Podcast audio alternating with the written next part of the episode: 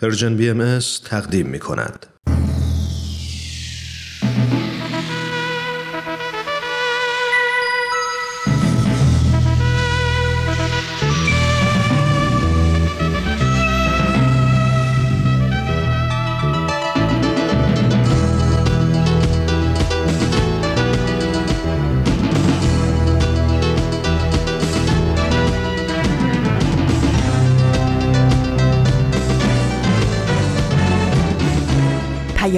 دوست.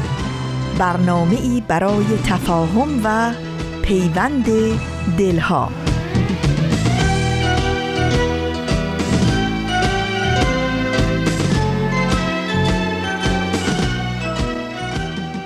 این یه پادکسته. پادکست هفت.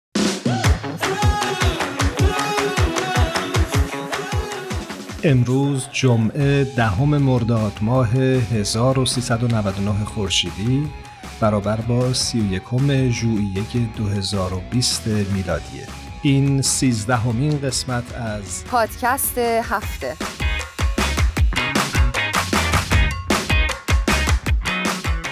ممنونیم که در این سیزدهمین قسمت از پادکست هفت با من ایمان و همکارم آوا همراه شدید. آوا خوبی؟ مرسی ایمان جان. اجازه بده من هم با شنونده هامون یه احوال پرسی بکنم. درود میفرستم خدمت همگی شما. امیدوارم که روزگار خوب باشه و در این ایام کرونا که بسیار سخت میگذره امیدوارم حال همگیتون خوب و خوش باشه. و امید رو از دست ندید. امید چاشنی همه لحظه زندگیتون باشه. امیدواریم. آوا می‌خوای موضوع برنامه امروز رو تو اعلام کنی؟ بله حتما. امروز می‌خوایم در مورد جامعه سازی صحبت بکنیم. البته ما هفته پیش هم در همین رابطه صحبت کردیم ولی فکر کردیم با ایمان که این مسئله خیلی خیلی جا داره که بیشتر در موردش صحبت بشه. تصمیم گرفتیم که دوباره این هفته هم در خدمتتون باشیم با همین عنوان. بسیار عالی. مرسی که توضیح دادی.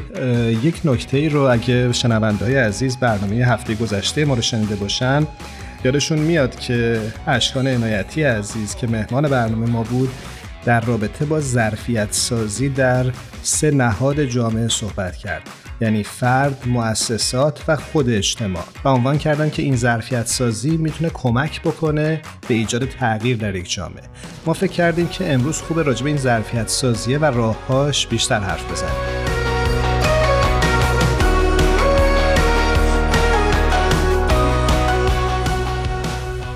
بیا در مورد کلیشه ها صحبت نکنیم.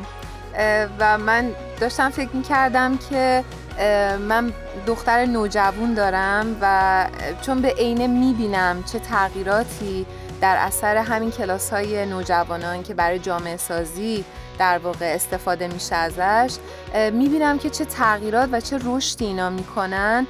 دوست داشتم که به یه دو سه تا نکته اشاره بکنم. حتما.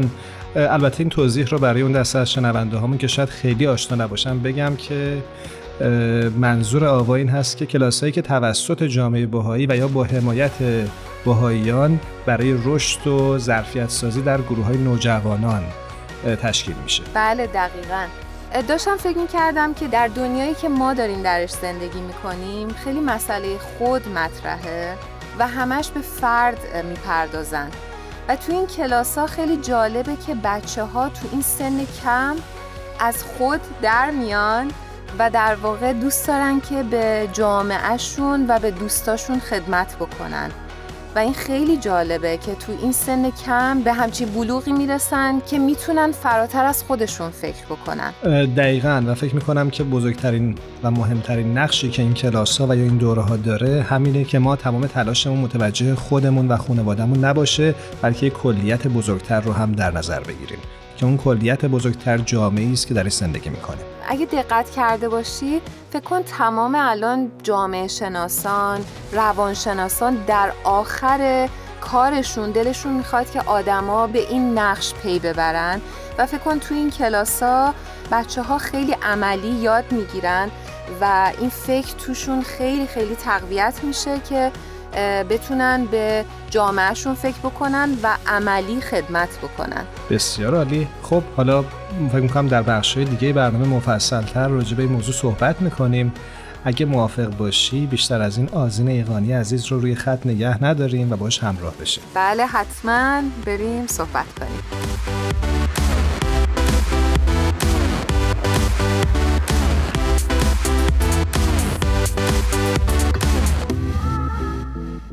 آزین ایقانی عزیزمون روی خط هستن. خیلی خیلی خوش آمد میگم خدمتت. ممنونم آوا جان. درود بر شما و بر ایمان عزیزم. امیدوارم حال هر دوتون خوب باشه. متشکر از اینجا من که خوبم. خیلی هم خوشحالم که باید صحبت می‌کنم از اینجا به همچنین عزیزم. ممنونم.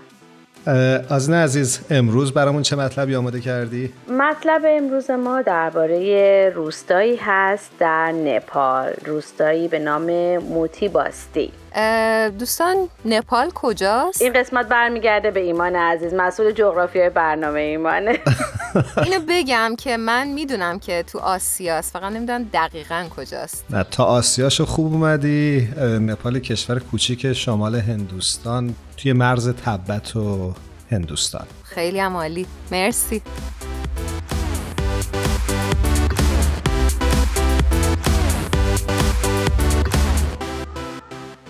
مطلب امروز ما مربوط به همین روستای کوچک هستش که باز در برابر برخورد با این بیماری عالمگیر و همهگیر ویروس کرونا برای افراد این جامعه کوچک هم مسلما مشکلاتی به وجود اومده.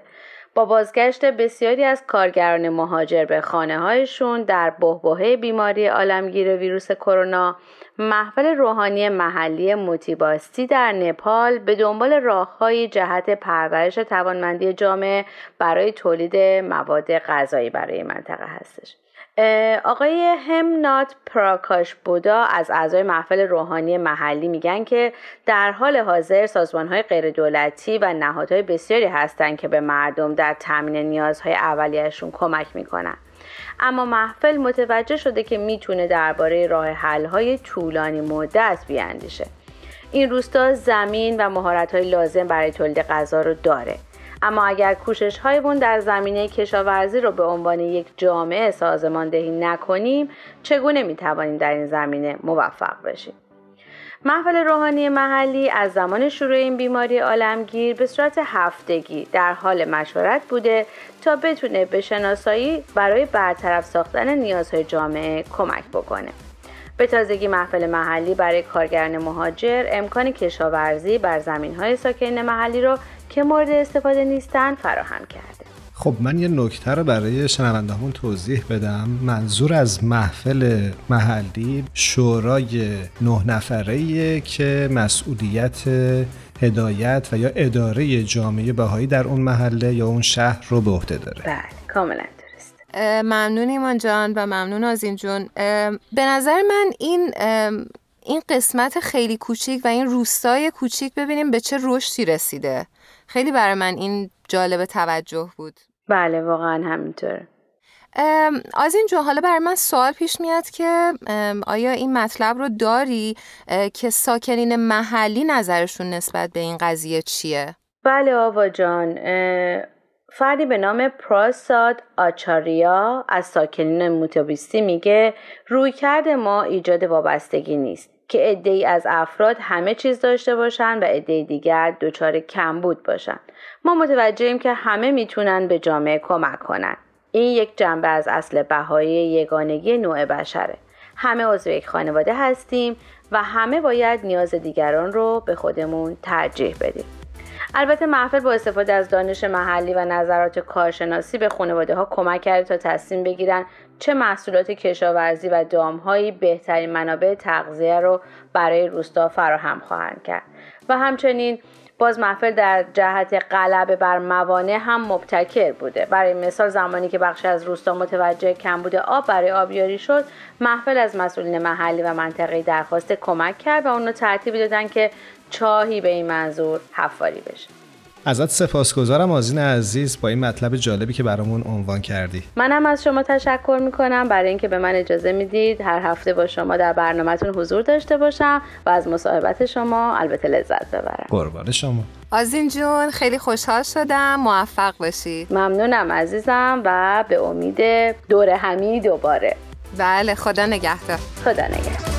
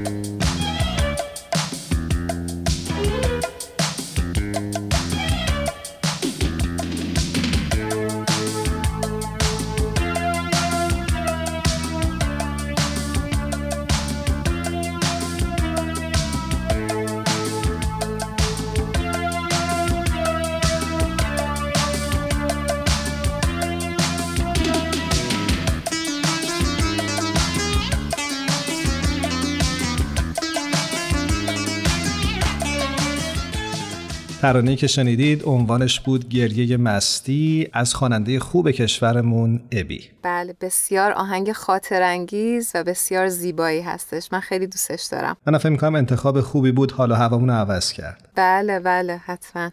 خب ایمان داشتیم در مورد اهمیت جامعه سازی صحبت می‌کردیم. درسته؟ البته فکر کنم بیشتر تو صحبت می‌کردی ها من این دفعه میکروفون این دفعه دست من بود. حالا یه بارم دست ما شد هی بگو. بعد به روت بیارم که بعدا تو من رو اذیت نکنی. آخه همیشه دست توه. خیلی باش. خب. حالا چی می‌گفتیم؟ تو داشتی توضیح می‌دادی که از تجربه خودت به عنوان یک مادر که نوجوان در این کلاس های در این دوره های توانمندسازی نوجوانان شرکت کرده بود و داشتی عنوان می‌کردی که چطور این دورها تاثیر گذاشته بر روحیه و افکارش. بله نه تنها دختر من روی تمامی بچه هایی که می‌بینم این کلاس ها رو میرن من تغییر رو می‌بینم. و یه چیز دیگه ای هم که می‌خواستم اضافه بکنم مسئله آموزش هستش ایمان. از چه جنبه ای؟ ایمان به نظرم توی این دوره ها به بچه ها شیوه تفکر و اقدام و تصمیم گیری رو یاد میدن و اینکه بهشون یاد میدن که همگام با هر تفکر و هر عقیده ای نباشن توی جامعه که خیلی هم اتفاق میفته برای نوجوان. به محض اینکه ممکنه یه, یه سری دوستایی داشته باشن و بدون اینکه فکر بکنن ممکنه که در دام یه سری چیزا بیفتن. ولی این کتابا و این دوره ها باعث میشه که بیشتر عمیقا به خودشون فکر بکنن و به مشکلاتی که تو این دوره ها ممکنه به وجود بیاد برای نوجوانا اجازه میدن که فکر بکنن و خودشون تصمیم بگیرن و حقیقتا اون استعداد بالقوه رو به فل در بیارن. چقدر خوب و کامل گفتی. فکر می‌کنم که این بحث رو اجازه بده بیشتر با اشکان عنایتی عزیز که اتفاقا روی خط هم منتظر هست ادامه بدیم. بله حتما. خیلی مشتاقیم.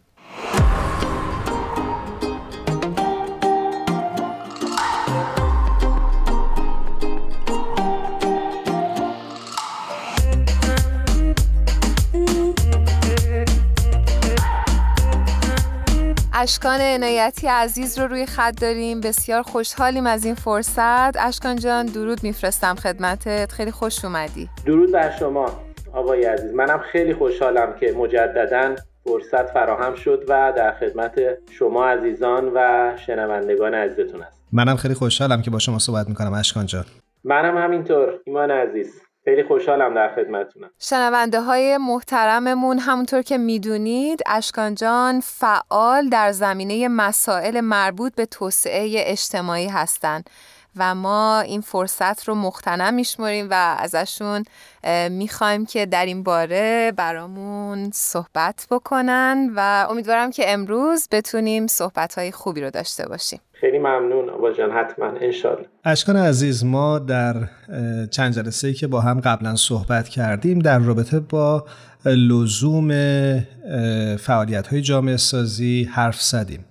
به طور خاص در هفته گذشته که صحبت می کردیم از اهمیت ظرفیت سازی در سه سطح فرد، مؤسسه و جامعه برای ایجاد تغییر در اجتماع صحبت کردیم و فکر کنم که خوبه که امروز راجع به این صحبت بکنیم که راهکاری که جامعه باهایی برای کمک به پیشبرد این اهداف انجام میده چیه؟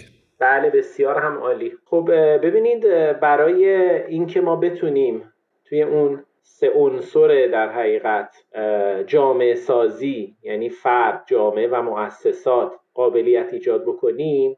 کاری که جامعه بهایی الان در حال انجام دادن اون هست اینه که داره تلاش می‌کنه که این قابلیت سازی رو به کمک یک فرایند آموزشی انجام بده. یعنی در حقیقت این فرایند آموزشی به عنوان یک بستر یک شالوده برای تمام تغییرات و تحولاتی هستش که قراره در جامعه اتفاق بیفته. و ما معتقدیم که آموزش و تعلیم اگه بر اساس قوای درونی و حقایق معنوی انسان ها باشه می‌تونه این نقش رو بازی بکنه. در حقیقت بدون چنین آموزشی سایر توانایی ها و قابلیت هایی که انسان کسب می‌کنه معلوم نیست که الزاما منجر به زندگی بهتری بشه. ممکنه بشه ممکنه هم هست نشه. درست. و شما بهتر از من می‌دونید که در دیانت بهایی همه ما توصیه شدیم به اینکه مثلا تحصیلات عالی کسب کنیم هنر رو در اعلا درجه خودش کسب کنیم ثروت متعادل داشته باشیم. ولی خوب از طرف دیگه بدونیم که اگه اینا بدون اون آموزش های زیربنایی و پایه‌ای کسب بشه و حاصل بشه و فرد صفات و مهارت های اخلاقی و معنوی لازم رو کسب نکنه الزاما تضمین نمی‌کنه که زندگی رو بهتر بکنه برای هم فرد هم در حقیقت جامعهش به همین دلیل هستش که ما معتقدیم که شالوده و زیربنای همه پیشرفت های فردی و جمعی یک آموزش اخلاقی و معنوی هستش. البته اشکان جان ببخشید من میون صحبتتون می‌خواستم یه پرانتزی باز بکنم و در خصوص آموزشی که فرمودین بگم که در واقع استخراج معادن هستش. یعنی ما در واقع توی این آموزش به نظرم می‌رسه که ظرفیت سازی می‌کنیم. درسته؟ یعنی اون آموزشی که ما از قبل انتظارش رو داشتیم این آموزش نیستش. نه؟ نمی‌دونم. دقیقا همینطوری. بله. یعنی ماهیت این در حقیقت آموزش همین هستش که شما میفرمایید و متفاوته. ببینید ما این فرایند آموزشی که داریم سه مرحله برای سه گروه سنی داره. به خاطر اینکه نیازها و خصوصیات گروه های سنی متفاوته. این سه مرحله برای اطفال، نوجوانان و بزرگسالان 15 سال به بالا جوانان و بزرگسال. این این سه مرحله در حقیقت به این شکله. به خاطر اینکه خصوصیات و نیازهای این سه مرحله با هم فرق می‌کنه. و مرحله اولش مخصوص گروه اطفال هست که همطور که شما گفتید مبنای فکریش بر این مبنا هستش که هر انسانی مثل یک معدنی هست که پر از جواهره و وظیفه تعلیم و تربیت این هستش که به اون فرد کمک کنه که این جواهر وجودش رو به عرصه شهود برسونه ظاهر کنه و همون که شما گفتید استخراج کنه. خب می‌خواید راجع به مرحله اول یعنی اطفال که در گروه سنی 6 تا 11 سال هستن صحبت بکنیم ابتدا؟ بسیار عالی بله. ببینید تو این مرحله اول هدف اصلی این تعلیم و تربیت این هستش که یک سری صفات و در نتیجه ساختارهای اخلاقی لازم رو در اختیار بچه ها بذاره و کمک کنه که بچه ها اونو دارا بشه. من برای اینکه منظورم رو واضح تر بگم می‌تونم با یکی دو تا مثال اینو بگم. مثلا یکی از ساختارهای اخلاقی یکی از صفات و اجزای این ساختار اخلاقی توانایی زندگی کردن در هماهنگی و اتحاد با دیگرانه. ببینید ما خیلی وقتا در حالت فردی آدمای قوی هستیم تو جامعه. ولی اینکه بتونیم با بقیه کنار بقیه و در اتحاد با اونا و در هماهنگی با اونا کار کنیم. این موضوع خیلی خیلی مهمیه. در آینده شغلی بچه ها در وقتی که تشکیل خانواده میدن بخوان عضو یک گروه هنری یا ورزشی بشن تو همه این موارد خیلی خیلی رفت داره به اینکه چقدر اون فرد این عادت و این عنصر رو در خودش تونسته باشه تقویت بکنه در حقیقت بله. و من حقیقتا به عنوان یک پدر خیلی خوشحالم که الان هر دو تا فرزند من این شانس رو داشتن که تو این کلاس ها شرکت کنن و واقعا به طور عملی دارم تاثیرش رو روی بچه های خودم می‌بینم مرحله بعدی در مورد نوجوانان هست. گروه سنی 12 تا 15 سال. همه می‌دونیم که این گروه سنی چقدر مهم هست. توی دنیای امروز نگاهی که به نوجوانان دارن معمولا به عنوان یک گروه سرکش و مشکل آفرین که آدمایی هستن مثلا بیهویتن هنوز هویتشون شکل نگرفته. باید یه انرژی صرف کرد مثلا اینا رو کنترل کرد مواظبشون بود وگرنه مثلا آسیب می‌زنن به همه چیز. ولی ما دقیقا برعکس این فکر می‌کنیم. یعنی از اون طرف قبول داریم که یک دوران خیلی خیلی خاص و حساس دوران نوجوانی. ولی در کنارش معتقدیم که نوجوانان پر از انرژی و قوا هستند نوجوانان میل به تغییر و تکامل دارن دنبال نوآوری و خلاقیتن. و خیلی دوست دارن به اطرافیانشون از جمله بچه های کوچیکتر از خودشون کمک کنن. و اگه تواندهی بشن این قوایی که درونشون هست مثل همون مثالی که آبا شما زدین این سنگ های گران قیمتی که در وجودشون هست استخراج میشه. یا مثلا می‌تونیم بگیم که این قوای خاموش بالقوه اینا آزاد میشه بالفعل میشه شکوفا میشه. اشکان جان شما فرمودین که بچه هاتون شانس اینو داشتن. بچه های منم حقیقت شانس اینو داشتن که توی این کلاس ها شرکت بکنن. و برای من یه مسئله خیلی جالب بود که دوست داشتم اینجا عنوان کنم.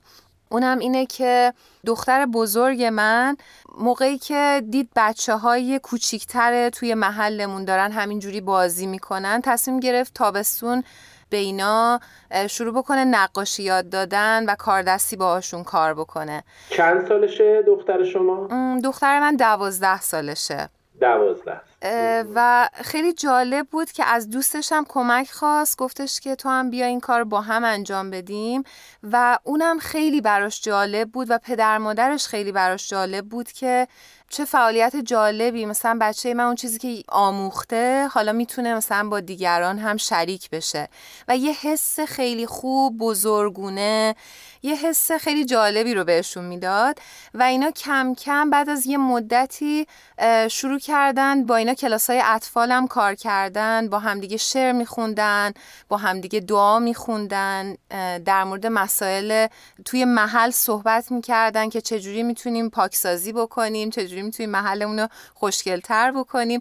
و این در واقع آروم آروم خیلی طبیعی و بطعی تبدیل شد به کلاس اطفال و برای من خیلی جالب بود که خودشون این کار کردن و بعد از یکی از دوستامون کمک گرفتن و این کلاس رو راه اندازی کردن. دقیقا. دقیقا این مثالی که شما زدید خیلی خیلی مثال واقعا جالبیه که خب در دنیای واقعی هم اتفاق افتاده و واقعا تنها راهی که چه نوجوانا چه بزرگساله حالا الان صحبت راجع به نوجوانا تنها راهی که ما می‌تونیم کمک کنیم که یک سری توانایی ها و صفات اخلاقی در آدما به وجود بیاد. همینه که کمکشون کنیم در مسیر خدمت در مسیر کمک به سایرین قدم بردارن و فعال بشن. و اصلا این طرح نوجوانان و اون مرحله بعدیش فرایند آموزشی برای بزرگسالان اساسا بر این اساس درست شده. اصولا فکر پشت سرش همینه که ما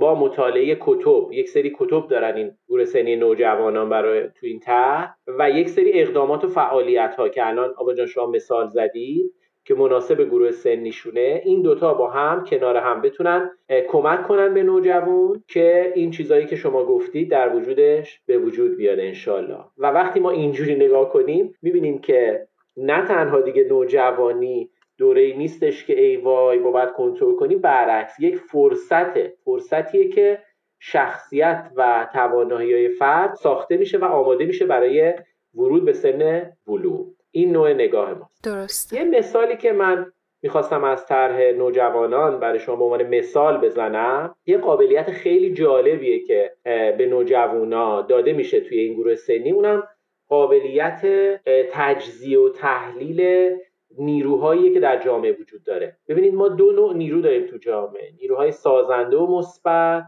و نیروهای مخرب و منفی. طرح نوجوانان به بچه ها کمک می‌کنه که بتونن تشخیص بدن که کدوم نیروها در اطرافشون اولا وجود داره و ثانیا جزو کدوم دسته است و بتونن تحلیل کنن که این نیروها چه مثبت چه منفی چه تاثیری داره می‌ذاره روی زندگیشون. ببخشید درست متوجه شده باشم یک مترو معیار رو در اختیار نوجوان قرار میده از طریق حالا برنامه های مختلفی که باش کار می‌کنن که بتونه خودش بعدا خوب و بد رو اصلا تشخیص بده. درست میگم؟ دقیق وقتی بچه ها مزه خدمت میاد زیر زبونشون خیلی سخته براشون که دیگه این کارو نکنن. یعنی به طور طبیعی دیگه میاد وارد زندگیشون میشه و دلشون می‌خواد ازشون میجوشه که این کار رو انجام بدن و دیگه اون فشار خانواده ها دیگه نخواهد بود. یعنی وقتی که با هم دیگه همگام میشن اینو خیلی خوب درک می‌کنن و یاد می‌گیرن. دقیقا. درستش هم همین. حالا من بگم که دقیقا منم این تجربه رو توی خانوادهمون دارم. یعنی دختر بزرگترم که تقریبا یه کمی دیگه 15 ساله میشه اونم الان داره با سه تا از اطفال کمک می‌کنه و کلاس اطفال داره در حقیقت. و همین که شما میگید و من حس می‌کنم که یه چیز دو طرف است. یعنی هم خودش داره خیلی پیشرفت می‌کنه در این مسیر همین که خب داره یه کمکی به جامعه اطرافش می‌کنه. ایمان دلت نمی‌خواست دوباره نوجوون بشی؟ والا کی دلش نمی‌خواد؟ من که خیلی دلم می‌خواد. حالا بگم فکر می‌کنید چون شما گفتید ولی واقعا منم حسرت می‌خورم که چرا زمان ما در حقیقت همچین طرحی نبوده. ولی خب در حال. آره ما چه جوری بزرگ شدیم؟ اینا دارن چه جوری بزرگ میشن؟ آره واقعا. خب مرحله سوم این فرایند آموزشی برنامه آموزشیه که مخصوص جوانان و بزرگسالان افراد بالاتر از 15 سال. و اساس و شالودش همون چیزیه که صحبت شد. یعنی اساس بر این مبنا هست که رشد فردی یک شخص با خدمت یعنی کمکی که به رشد سایرین می‌کنه.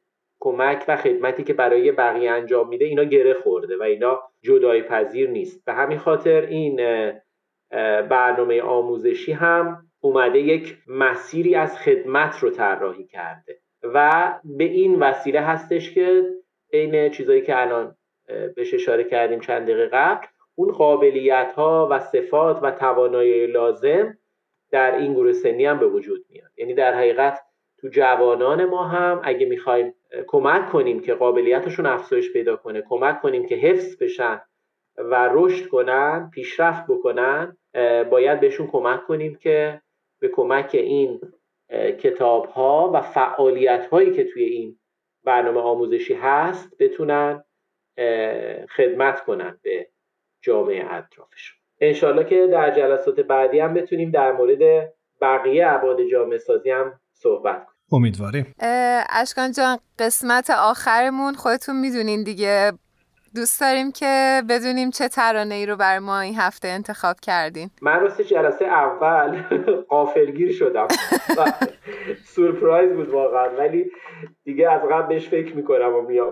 چه خوب چه خوب. این دفعه آره این دفعه اگه شما موافق باشید از گروه پالت تمام ناتمام موافقید شما؟ خیلی هم خوب. بسیار عالی. قبلش البته با شما خداحافظی می‌کنیم و امیدواریم که به زودی دوباره باتون صحبت بکنیم.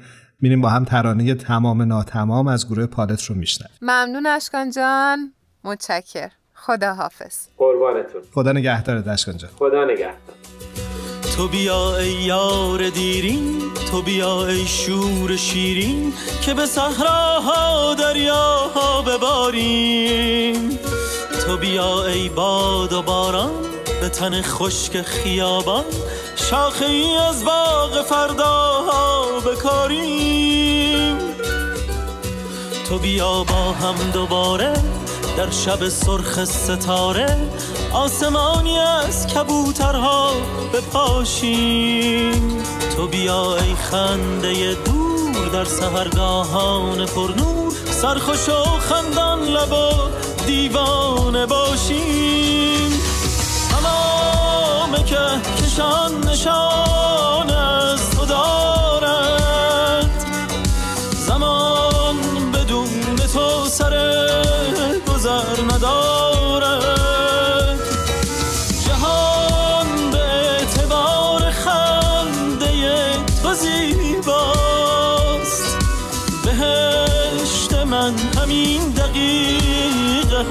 همین جاست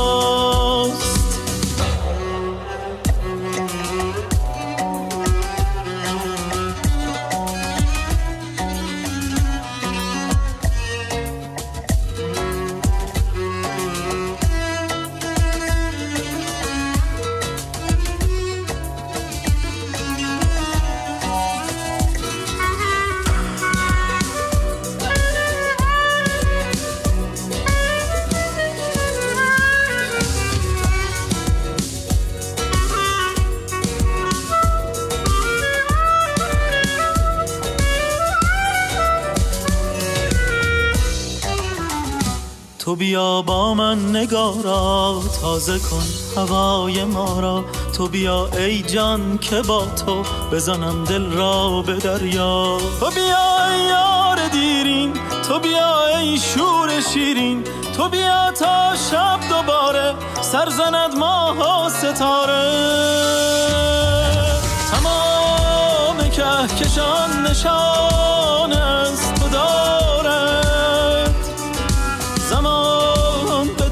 تو سر گذر ندارد جهان به اعتبار خنده تو زیباست.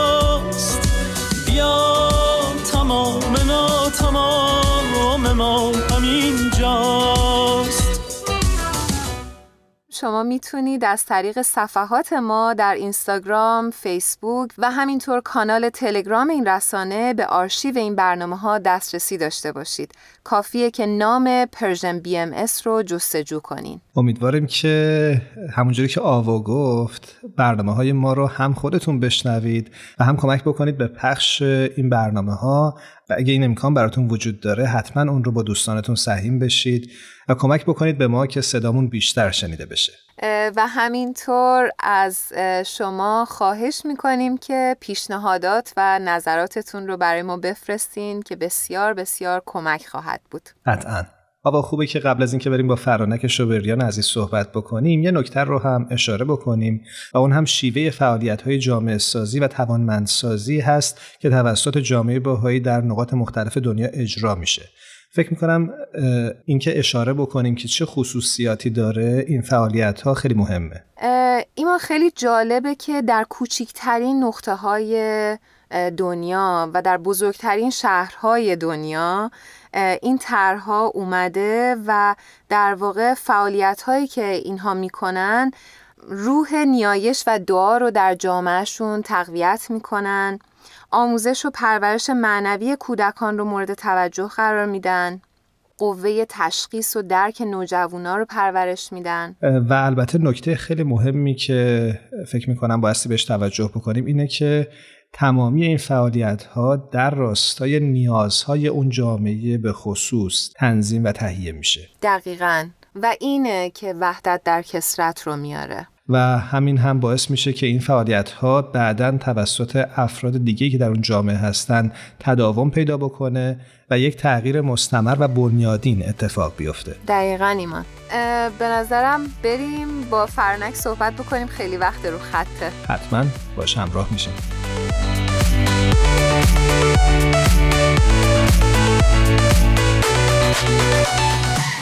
فرانک شوبیریان عزیز درود میفرستم خدمتت. خیلی خوشحالیم از اینکه دوباره در خدمتت هستیم. ممنونم. درود به شما آوای عزیز. منم هم خیلی خوشحالم خیلی هیجان زدم که باز هم پیش شما هستم. منم بهت خوش آمد میگم فرانک عزیز و منم خوشحالم که دوباره باید صحبت می‌کنم. ممنونم. مرسی ایمان جان.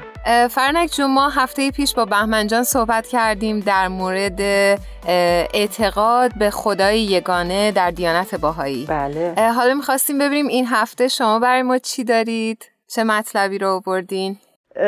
همونطور که بهمن جان هم اشاره کردن و خیلی از عزیزان هم می‌دونن که دیانت بهایی اعتقاد به خدای واحد داره که همه جهان آفرینش تمام مخلوقات و همه چیزی که با قول اون شعری که تو بچگی میخوندیم هرچه که بیند دیده خدایش آفریده.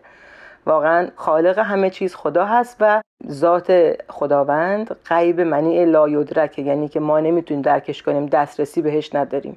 در عین حال ما به دنیا آمدیم که او رو بشناسیم و او رو عبادت بکنیم. حالا ببینیم در این بین در این مسیر پیچیده چه چیزهای دیگه ای هست که ما اومدیم خدا رو بشناسیم در حالی که خداوند شناختنی نیست دستیافتنی نیست. درست. در دیدگاه باهایی انسان دو تا بعد داره هم بعد مادی و هم بعد معنوی.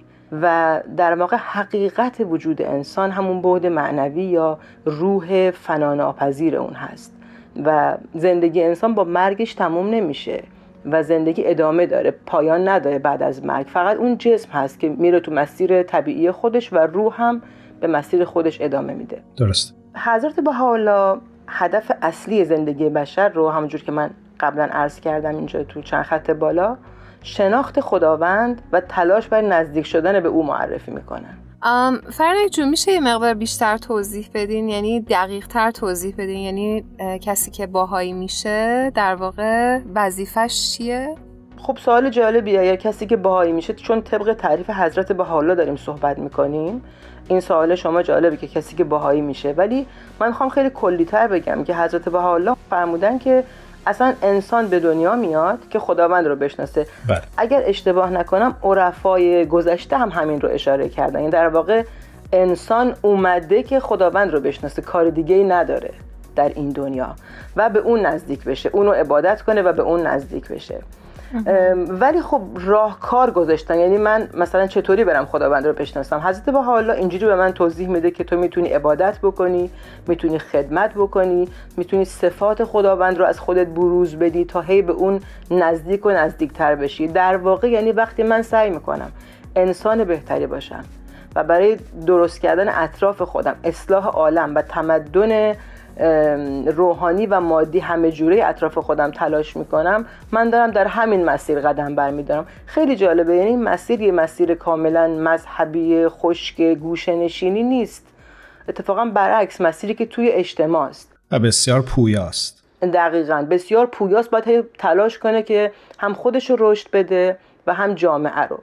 حالا اصلا شاید خیلی بپرسن چرا بایستی برای پیشرفت معنوی باید تلاش کرد؟ درسته اتفاقا یه مثال اینجا می‌خواستم بزنم. حالا این سوالی که شما فرمودین به این مثال مربوط میشه. یه مثالی از از حضرت عبدالبها هست این مثال. من خودم خیلی این مثال رو دوست دارم. به نظر من خیلی ساده است ولی به نظر من خیلی گویاست حالا نمی‌دونم نظر بقیه چطور میشه.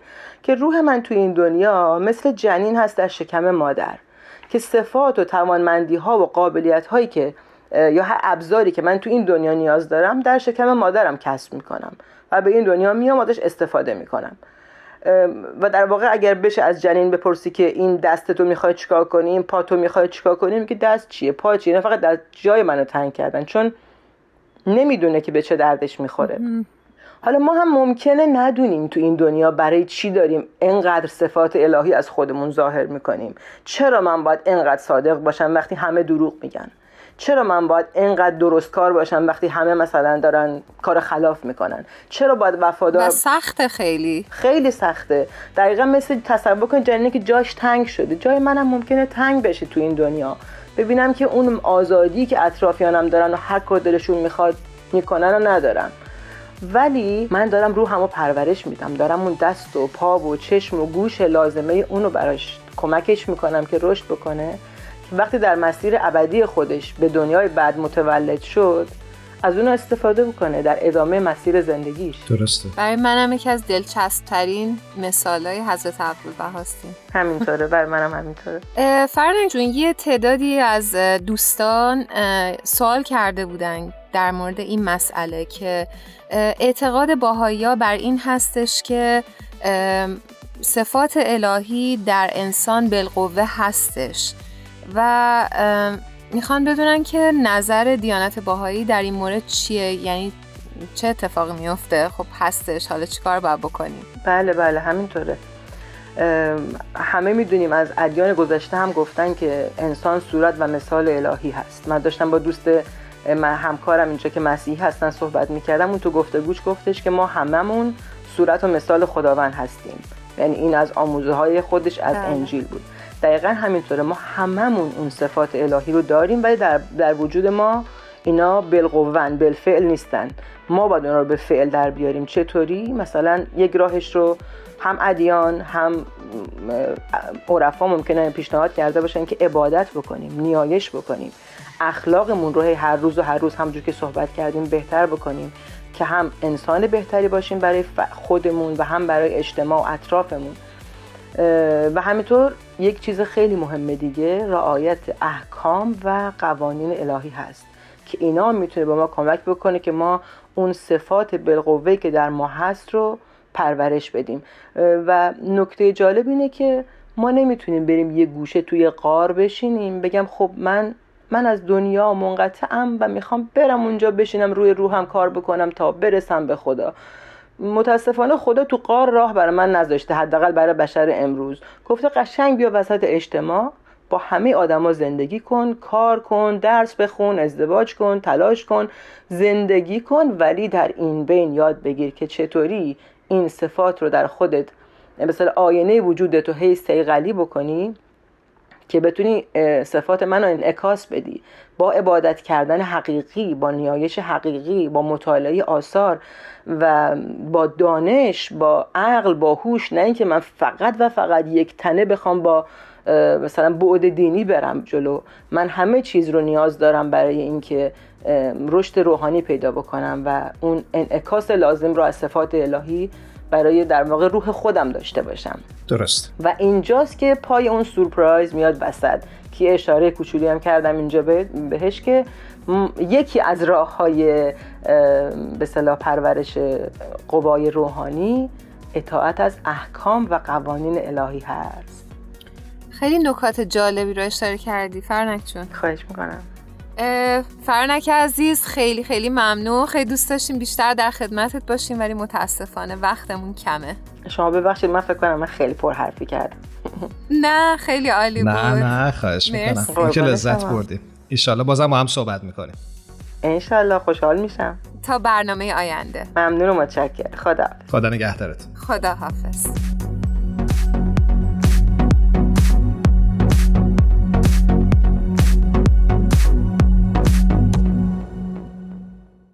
خب آوا سیزدهمین قسمت از پادکست هفت هم رو به پایانه. ممنونیم که تا این لحظه ما رو گوش کردید. ممنونیم از همگیتون و دوست دارم قبل از اینکه برنامه تموم بشه از تمام تهیه کننده های این برنامه نهایت سپاسگزاری رو داشته باشیم. بعدی الهام تارا و میساق عزیز ممنونیم که همیشه ما رو همراهی می‌کنید. امیدواریم که هر کجا صدای ما رو میشنوید حال روزتون خوب و خوش باشه. خدا نگهدارتون باشه.